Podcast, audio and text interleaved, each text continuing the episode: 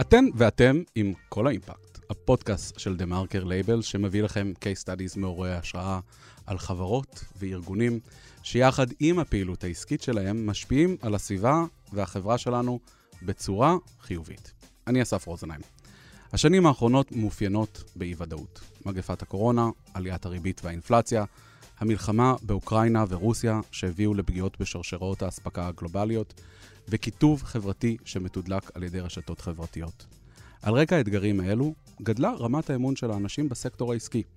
אישוש לכך אפשר למצוא בברומטר האמון של חברת המחקר אדלמן, המתפרסם במשך 23 שנה. הדוח השנתי מציג את מידת האמון שיש לאנשים ברחבי העולם כלפי מוסדות שונים במדינה שלהם. בדגש על ממשלות, עסקים, תקשורת וארגונים חברתיים.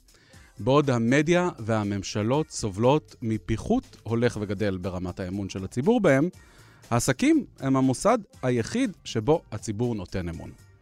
על רקע השינוי הזה, אנחנו מארחים בהסכת כל האימפקט חברות ותאגידים שבחרו להשתמש בכוח העסקי שלהם, לא רק כדי לשרת את בעלי ההון של החברה, אם היא פרטית או ציבורית, אלא גם את החברה והסביבה. הבחירה הזו יכולה להתבטא במנעד של פעילויות של התאגיד, ולא מעט פעמים היא מלווה בעלות ישירה או עקיפה.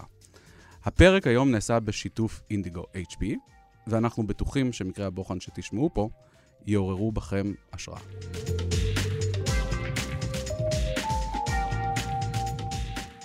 כשאנו חושבים על מדפסות, אנחנו בדרך כלל חושבים על המדפסת הביתית.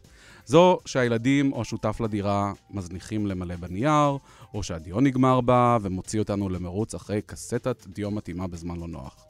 אבל הדפוס הדיגיטלי הוא חלק משמעותי מרוב המוצרים שאנו באים איתם במגע ביום-יום שלנו. פוסטרים, אריזות קטנות, גדולות, אלבומי תמונות, ספרים, תוויות, קרטונים מתקפלים, דיבור ישיר ומדריכים, הם רק חלק ממה שהמדפסות של HP אינדיגו יודעות לעשות. יחד עם זאת, כמה מהאתגרים המשמעותיים שעומדים בפני החברה מבחינה סביבתית בתהליך הדפוס הדיגיטלי הן השימוש באנרגיה, בדיו ובמים. כדי לשמוע מה אינדיגו עושה כדי להתמודד עם האתגרים האלו, נדבר היום עם אמרית חי. אמרית היא סמנכ"לית קיימות ואיכות ב-HP אינדיגו, ויש לה ניסיון של 20 שנה בתעשייה. אינדיגו היא מובילת מהפכת הדפוס הדיגיטלי בעולם, והיא חלוצת תעשיית ההייטק בישראל. היא הוקמה בשנות ה-80, הייתה לאחד היוניקורנים הראשונים בארץ, הרבה לפני שנועה קירל שרה על חדי קרן באירוויזיון, ונמכרה ל-HP ב-2002. אמירית, תודה שהצטרפת אלינו. נתחיל עם שאלה שאני שואל את כל המרואיינים שלנו. בספטמבר 2015 אימצו מדינות העולם, ובהן ישראל, את אג'נדה 2030 לפיתוח בר קיימא של האו"ם. האג'נדה כוללת תוכנית פעולה המורכבת מ-17 יעדים, במטרה להוביל להתפתחות עולמית בת קיימא עד 2030. הם מכונים Sustainable Development Goals, SDGs. למרות שהיעדים נכתבו בהתייחסות למדינות, חברות רבות משתמשות בהן לקביעת הפוקוס של תחום האחריות התאגידית והקיימות שלהן. יכולה לספר לנו את ההתייחסות שלכן בחברה ל-SDGs? בהחלט. אז קודם כל, כיף להיות פה, ותודה. בוודאי שבאינדיגו אנחנו מתייחסים ל-17 היעדים של העולם, של האו"ם. אנחנו חלק מ-HP הגדולה, אנחנו חלק מ-HP הגלובלית, ו-HP הגלובלית יש חטיבה שלמה שמטפלת בזה. ואנחנו באינדיגו מקיימים את שלושת הפילרים שרלוונטיים אלינו: Climate Action, Human Rights ו-Digital Equity. כשלכל אחד מעמודי התווך האלה יש מספר מטרות באינדיגו. לדוגמה, ב-Climate Action, אנחנו באינדיגו עובדים על חיסכון אנרגטי בהפעלת מכונות הדפוס. המלחמה בין רוסיה לאוקראינה זה רק מקרה קצה שעיקר מאוד את תעריפי האנרגיה. מחירי החשמל זינקו החורף האחרון במאות אחוזים, במיוחד באירופה, ולכן ישנה חשיבות רבה עוד יותר לחיסכון האנרגטי. לא ברור מאליו שבתי דפוס באירופה יפעילו מכונות דפוס. אז את אומרת שזה גם עוזר לבעלי החברה שמפעילה את מכונות הדפוס, כי זה מוריד להם את חשבון החשמל. בהחלט. בהחלט, לבתי הדפוס באירופה, בארצות הברית, בעולם כולו, כשאתה מוזיל את מחירי החשמל, אתה מתעדף את המכונות שלך, את מכונות הדפוס שלנו. אז דוגמה נוספת ב climate action הוא מחזור של substrate ההדפסה ושל מתכלי המדפסות. את יכולה להסביר מה זה? כן. גם בתי דפוס וגם הלקוח הסופי שצורך בסוף את הבמבה, לדוגמה, רוצים לדעת שהחומר עליו מתבצעת הדפסה הוא חומר ממוחזר, שבסוף הסיום השימוש, בסוף האכילה של הבמבה, אני אוכל לזרוק את השקית הכתומה לפח הכתום. אז מה שאת אומרת זה שהמכונות הדפסה שלכם מייצרות בסופו של דבר את העטיפות של הבמבה שהילדים שלי אוכלים? כן. וואו. הן מייצרות הרבה יותר מזה. יש לנו labeling ו packaging ותוויות על בקבוקים, ויכול להיות קרטונים של חלב, ו...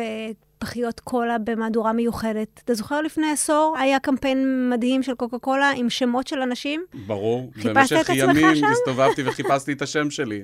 גם אני חיפשתי, לא הדפיסו אמירית. לא הדפיסו אמירית? הדפיסו אמיר, זה היה מספיק קרוב, לקחתי. אוקיי, בסדר. אבל זה לא רק מה שאנחנו ואיך שהמוצר מדבר אלינו, זה גם כל מה שאני לא, וממש ממש הייתי רוצה להיות. אני לא איזה סטייליסטית מגניבה בניו יורק, אבל ממש בא לי להיות. אז אני דווקא אקח קופסה כזאת של סופגניות, של דונלדס, שמודפס עליה סמל לחירות, ואני יעשה לי טוב, זה עושה לי טוב. אבל זה משהו אחד שאתה מדבר עם מוצר, או מוצר עושה לך טוב, וזה משהו אחר שאתה מייצר שוק שלם של חומרי גלם ממוחזרים. וזה מה שאינדיגו מצליחה לעשות. אז כמה מילים על אמירית חי שיושבת איתנו היום. היא סמנכ"לית קיימות ואיכות ב-HP אינדיגו, יש לה ניסיון של 20 שנה בתעשייה. את התחלת את הדרך המקצועית שלך בסלטי צבר, וכבר שם הייתה לך תשוקה לצבעים. התמחית בשטיפת פטרוזיליה דרך שקשוק. כן. אוקיי. Okay. Uh, המשכת לתפקידים ניהוליים רבים, ובין היתר ניהלת את מערך האיכות בחברת GE Healthcare. יש לך שלושה ילדים. את מתרגלת יוגה, אומרים מתרגלת, לא עושים, נכון? מתרגלים יוגה. מתרגלים, נושמים חיים יוגה. נכון. ובכל זאת, איך הגעת לתפקיד הזה של ניהול הקיימות והאיכות ב-HP אינדיגו? אז uh, באמת לפני 20 שנה עבדתי בסלטי צבר, זו הייתה העבודה הראשונה שלי.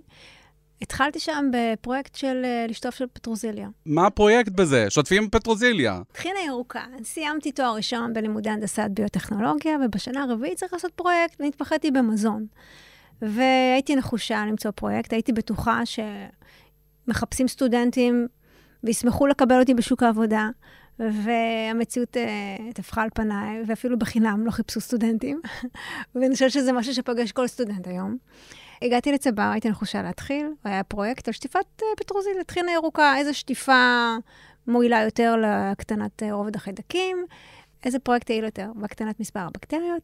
אתה יודע, חומוס אוכלים בדוך או בסיבוב, אז פטרוזיליה אתה שוטף בסיבוב או בשקשוק. ואני שקשקתי הרבה פטרוזיליות. וזה הצליח. האמת שבפרויקט מצאנו שלא משנה מהי שיטת השטיפה, כמות המיקרואורגניזמים בגרם מוצר כמעט זהה. אוקיי, okay, אני מרגיש שאנחנו יכולים לדבר על זה כל היום, אבל בואו נמשיך קצת. איך הגעת ל-HP אינדיגו? אז העבודה הזאת בגדול לימדה אותי הרבה מאוד על עצמי בצבר, אבל, ועל בחירות ועל, ועל דרך, אבל uh, לאחר צבר החלטתי שאני רוצה לעשות משהו אחר. והגעתי למדיקל דיווייס, והתחלתי להתפתח שם. דבר הוביל לדבר, עבדתי בסביב דיאגנוסטיקה ולאחר מכן במטרוניק, ומצאתי את עצמי בשלב מסוים ב-GE Healthcare, עשר שנים, חמש שנים בחטיבת הגלאים, וחמש שנים נוספות ניהלתי את האיכות בחטיבת הגלאים, וחמש שנים נוספות את חטיבת הרפואה הגרעינית משולבת ב-CT. אני כל הזמן עם למד על הגב. בשלב מסוים החלטתי לעשות שינוי ולהצטרף ל-HP. אז דיברנו קצת על התפקיד שלך ודיברנו על uh, יעדי 2030. את חושבת שהתפקיד שלך יהיה קיים בעוד עשר שנים? ואם הוא יהיה קיים, איך הוא ייראה? בהחלט, התפקיד יהיה קיים. גם אם התפקיד מתקיים או יתקיים באופן שונה בארגונים שונים, היום שלושת האותיות האלה של E, S ו-G מוכרות יותר ויותר על ידי כלל חברות, תאגידים בינלאומיים וכמובן רלוונטי לממשלות. אנחנו משתמשים במדד ה-ESG לניהול סיכוני השקעות. המדד עצמו מנבא את חוסן חברה וכמה חברה היא עצמה ברת קיימא. חברה שלא יהיה לה דירוג חיובי, דירוג כמו, בדומה לבטריות, לסוללות. דירוג AAA, זה המקסימלי היום. ל-HP יש AA. חברות כאלה, אין להן חוסן, ולכן יהיה להן יותר קשה לגייס כספים של דור צעיר, שגדל להם דור Z, דור אלפא שמדברים עליו, הם אלה שיגלגלו את ההון. ולכן חברות חייבות להשקיע בזה. זהו מנוע צמיחה היום. אמירית, את נוגעת בנושאים נורא חשובים. את הגעת לתעשייה הזאת של הדפוס הדיגיטלי לא כל כך מזמן, לפני שנתיים, נכון? נכון.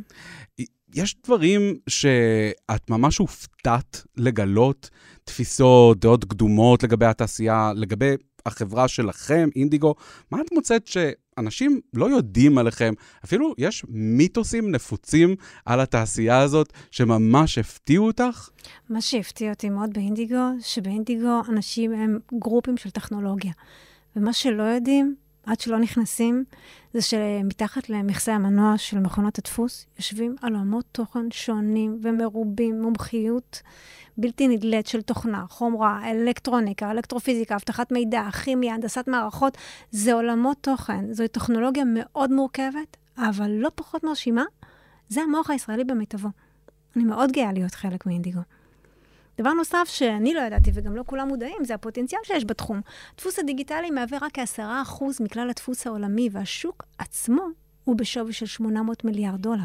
וואו, את יכולה להגיד את המספר הזה עוד פעם? 800 מיליון דולר. והיום אתם רק 10 אחוז. 10 אחוז, יש, יש, יש לאן לגדול, מה שנקרא. למרות שאני חייב להגיד, חלק מכובד, בעיקר בשביל חברה ישראלית. בהחלט, אנחנו לא סתם יוניקורן לכאורה ראשונים אה, בארץ, עוד לפני שהמושג אה, נתבע על ידי נועה קירל, אבל בהחלט כן, גאים מאוד. כמה לקוחות יש לכם? כמה ארצות? אנחנו מפוזרים ב-119 ארצות ומעל 8,500 פרסס, מכונות דפוס בעולם. ואם אני לא טועה, יש לכם נתח שוק ממוצע של 65% בדפוס הדיגיטלי? בהחלט. מפה, מישראל הקטנה שלנו, המיוחדת, מפה אנחנו מובילים את זה. מדהים. אתם, אם אנחנו כבר מדברים על ישראל, אז אתם אחת מעשר המעסיקות הגדולות בהייטק המקומי, וההכנסה שלכם מהווה כחצי אחוז מהתל"ג, התוצר הלאומי הגולמי. וכל האופרציה המדהימה והגלובלית הזאת פועלת מישראל הקטנה. מטה החברה שלכם נמצא איפה? בנס ציונה. והמפעל העיקרי? בקריית גת. מדהים. אינדיגו, החברה שבה את עובדת, מתמודדת עם אתגרי ESG של התעשייה כולה בהצלחה גדולה. כמה מהאתגרים המשמעותיים מבחינה סביבתית הם השימוש באנרגיה, בדיו, במים. עכשיו, אתם מפרסמים דוחות אחריות תאגידית, ויעדי החברה שלכם מיושרים ליעדים של HP העולמית, שרכשה אתכם ב-2002. אני רוצה לשאול אותך, השינויים החיוביים שעשיתם בתחומים של אחריות תאגידית, הם הגיעו מבפנים, זה הוועד המנהל, העובדים, או שזה יותר מבחוץ, לחץ של הלקוחות, המשקיעים, אולי אפילו הרגולטור? תראה, זה מכל הכיוונים. הייתי אומרת, זה דו-כיווני, אבל זה 360. השינויים והפוקוס על היבטי אחריות תאגידית וקיימות הגיעו גם בפנים, מתוך התאגיד, וכמובן שמחוצה לו. דיברנו מקודם על מהו מדד ESG, על השקעות. אז ללא ספק אה, חוקים קובעים מסגרת. הרגולציה עוזרת לנו. אבל לא פחות זה החשיבות אה, להיות מובילים בכל התחומים, לא רק טכנולוגית. אנחנו רוצים לקיים מקום עבודה בטוח, שמאפשר גדילה של הביזנס שלנו. אנחנו מבינים שתחומים של אחריות תאגידית וקיימות הם תחומים שיעזרו לנו וישמרו עלינו, על הנכס שלנו. הנכס הכי חשוב שלנו זה המשאב האנושי, ועל השותפים והספקים שלנו. כך נהיה סוסטיינבל. אנחנו מאוד גאים לעבוד במקום שאני רואה גם את האחריות הסביבתית שלו, אבל לא רק, שגם דואג לשורה התחתונה של הכסף. בסוף אנחנו ביזנס, וביזנס צריך להיות סוסטיינבל בשביל להמשיך. אז כשאתם חושבים על סוסטיינביליות, אתם חושבים לא רק על הקיימות של העסק לאורך זמן, אלא גם של החברה והסביבה שבה אתם פועלים. כי אם לא תהיה חברה וסביבה, לא יהיה עסק. נכון. לא יהיו צרכנים, לא יהיו בתי דפוס. מושג לקוח, יש לו המון אדוות. אוקיי, okay, אני רוצה ללכת עכשיו לפינה החביבה עליי, פינת הפרגון. אה, כן. יש uh, מותג אה, או איזו חברה שאת רואה את הפעילות שלהם, והיא ממש מעוררת בך השראה כמנהלת קיימות של מוצר כל כך חשוב? תראה, יש המון מוצרים, ויש המון אה, חברות שעושות כיוונים ומאמצים נכונים בתחום. אבל אני אומר לך, מי, מי בעיניי עושה עבודה מאוד טובה, וזה לא רלוונטי למוצר ספציפי, זה רלוונטי לעשייה.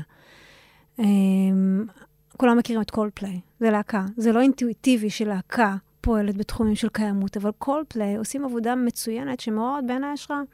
מה שיפה זה שהם מבינים את האימפקט שיש להם על כל כך הרבה אנשים. הם משקיעים במעל מ-12 נושאים שונים. אפשר לחפש אותם, מי שמסתקרן ב- Coldplay sustainability. יש להם סט של במה שעשוי מחומרים קלים ו low carbon. יש להם תאורת מופע שעשויה מלדים. צמידי הלד שלהם ממוחזרים בסוף השימוש. הם יצרו אפליקציה שמעודדת את הנסיעות ואת הטיסות, שהן יהיו טיסות ישירות יותר, וטיסות שהן פולטות פחות פחמן. אלה שמתחייבים לטיסות כאלה מקבלים עוד קוד הנחה. הם מתחייבים לנטוע על כל שלושה מעריצים עץ. זאת אומרת, יש פה מערך שלם של עשייה, ניטור, מדידה, שיפור, ו- וכל פלאים, כל פלאים, מגיעים כמעט לכל בית בישראל, בעולם, אז זה מה שצריך לעשות. את מספרת פה על מותג שבעצם הוא משתמש בכוח שלו כמותג כדי לשנות את העולם. הוא לא רק עושה שינוי בדברים שהוא מייצר או בפעילות שלו.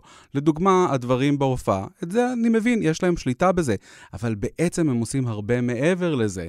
הם מחנכים את הציבור, הם מחנכים את השומעים שלהם, והם משתמשים בכוח שלהם כדי להשפיע בצורה חיובית על כל הסביבה וכל החברה. זה ממש מדהים. זה מאוד uh, יזמי, זה מאוד אנטרפנור, זה מאוד חדשני, ואני רוצה להגיע לזה, כי מנכ"ל החברה שלכם, נועם זילברשטיין, התראיין לא מזמן בעיתונות, והוא סיפר על ההיסטוריה של החברה כסטארט-אפ, ועל הרצון לשמור את התחושה הזאת. בעולמות שלכם דרושה הרבה יזמות כדי למצוא פתרונות מקיימים לצרכים השונים של הלקוחות שלכם, שהם בעצם... בתי הדפוס. בתי הדפוס. האם האווירה היזמית מאפשרת, אולי מקדמת, הזדמנויות שונות גם בעולמות ה-ESG לחברה שהיא כבר עברה אקזיט? בהחלט, כל הזמן. תראה, המנכ"ל שלנו, נועם זילברשטיין, הוא ה-Chief of Dreams. כל היום חולם. עוד פעם, איך קוראים לזה? No, Chief of Dreams. נועם זילברשטיין זה Chief of Dreams. אני מת על השם הזה. יש לנו VP R&D שהוא Chief of Fun, ויש לנו VP Marketing שהיא היוניקורן. אז ביחד שלושתם, מסיבה. אבל בעולמות התוכן שלנו יש, יש קיימות ויש המון יזמות ויש עוד המון מה לעשות. היום אנחנו לא מקדמים משהו בלי שתחום ה-ESG תפור בו, זה כבר לא nice to have.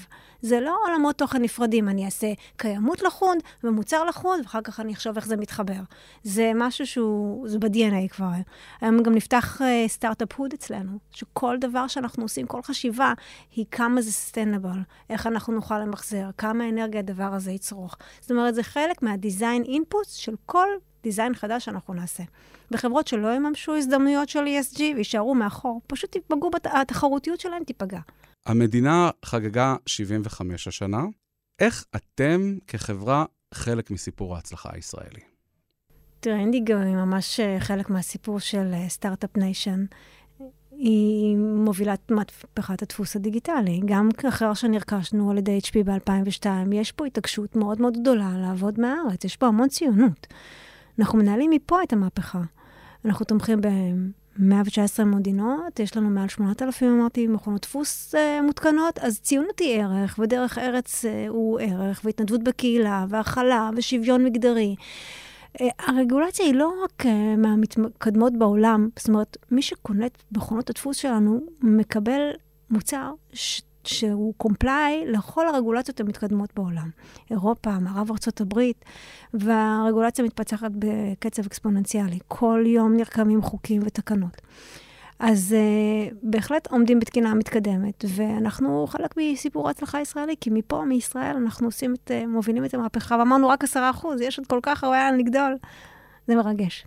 סיפור מאוד מאוד ישראלי. גם החדשנות והיזמות, וה... והעובדה אפילו שאין לכם משרדים במרכז תל אביב, כמו הרבה מחברות הסטארט-אפ האחרות, והנוכחות שלכם בכל העולם, ובעצם העובדה שבעלי בתי דפוס בכל כך הרבה מקומות בעולם משתמשים במוצר ישראלי שאנחנו יכולים להיות מאוד מאוד גאים בו. זו טכנולוגיה מרתקת, זה מה שחשוב לזכור. דיברנו קצת על מה שאתם עושים אה, כדי שהמכונות שלכם יהיו יותר מקיימות, כדי שאתם תפעלו בצורה יותר אחראית, אבל מה הלקוחות שלכם יכולים לעשות כדי להיות יותר אחראים כלפי הסביבה והחברה? תראה, כשאומרים לקוחות, צריך לזכור שישנן אה, מספר אדוות למושג אה, לקוח. חשוב שלקוחות שהן בתי הדפוס קודם כל, יגידו מה חשוב להם. אם זה צריכת חשמל פחותה, יותר חומרים שניתנים למחזור, שימוש בחלקי חילוף, תיקון שקרוב אליהם. לא צריך לנסוע מישראל לאוסטרליה בשביל לתקן, אנחנו רוצים מרכזי תיקון קרובים.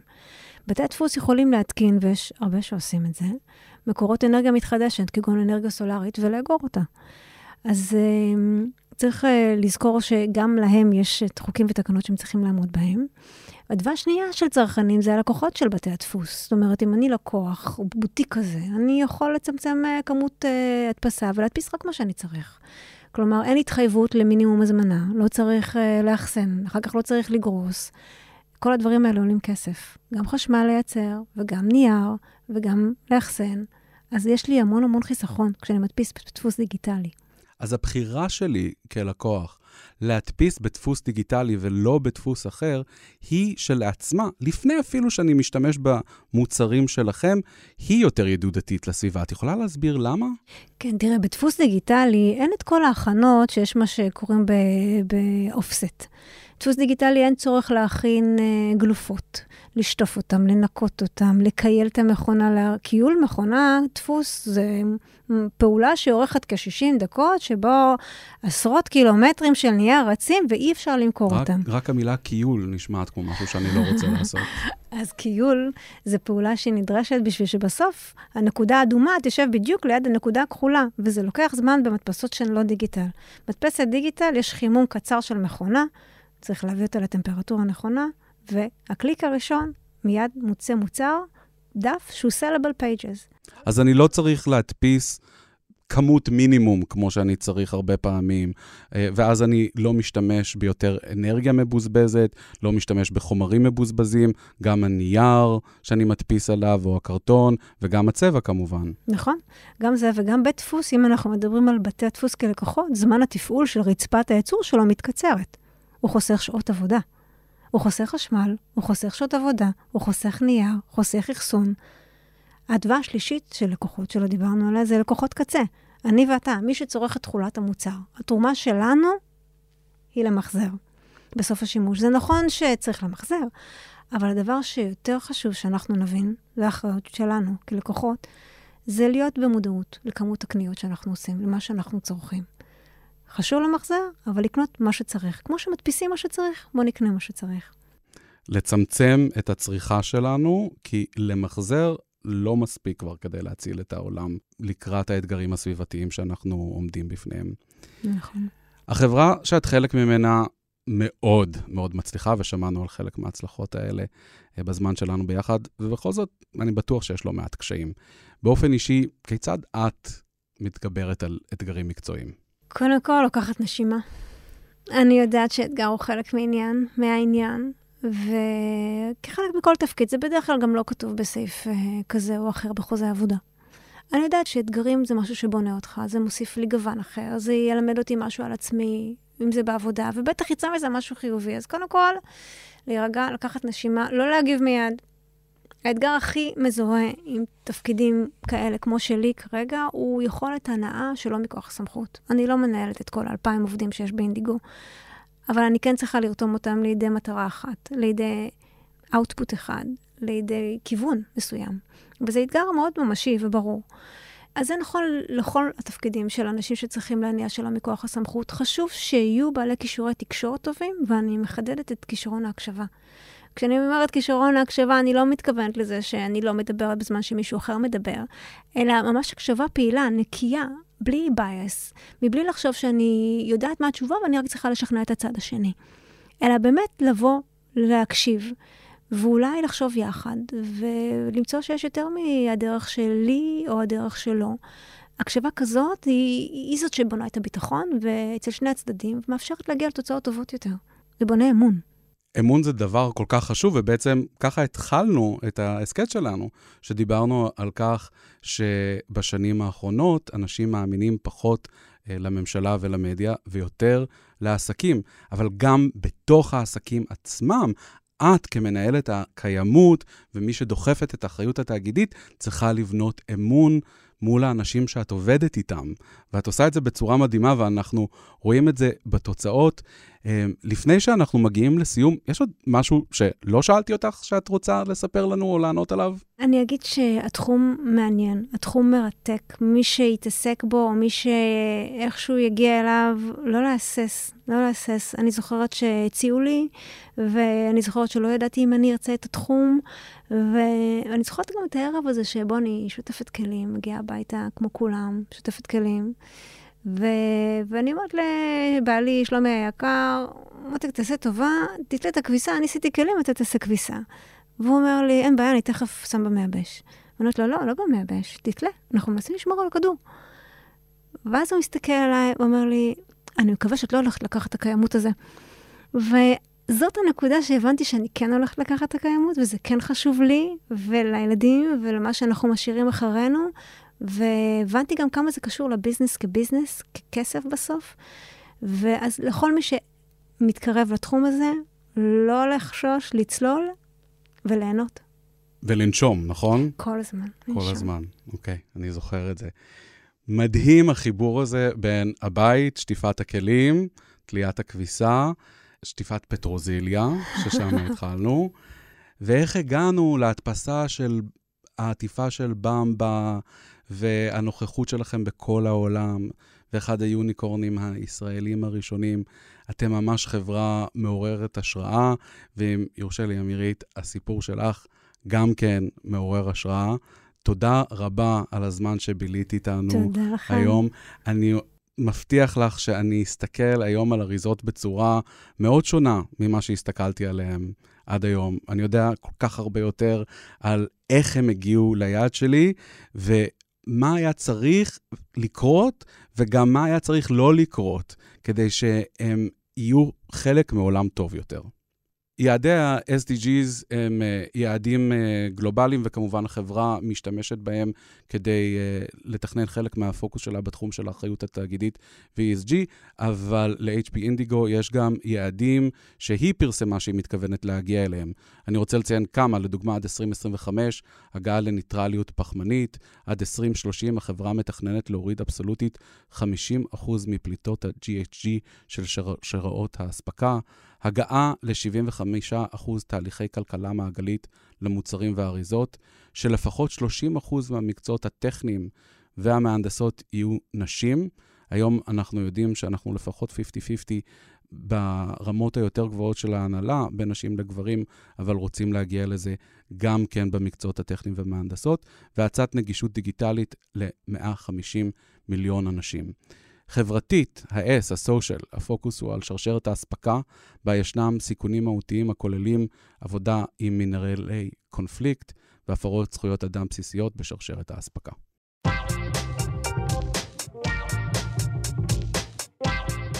עד כאן להפעם, כל האימפקט, הפודקאסט של The Marker Labels בשיתוף אינדיגו.